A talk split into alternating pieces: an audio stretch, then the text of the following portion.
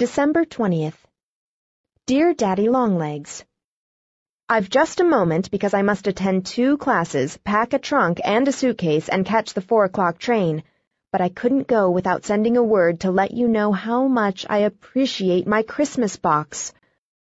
I love the furs and the necklace and the Liberty scarf and the gloves and handkerchiefs and books and purse, and most of all, I love you. But, Daddy, you have no business to spoil me this way. I'm only human, and a girl at that. How can I keep my mind sternly fixed on a studious career when you deflect me with such worldly frivolities?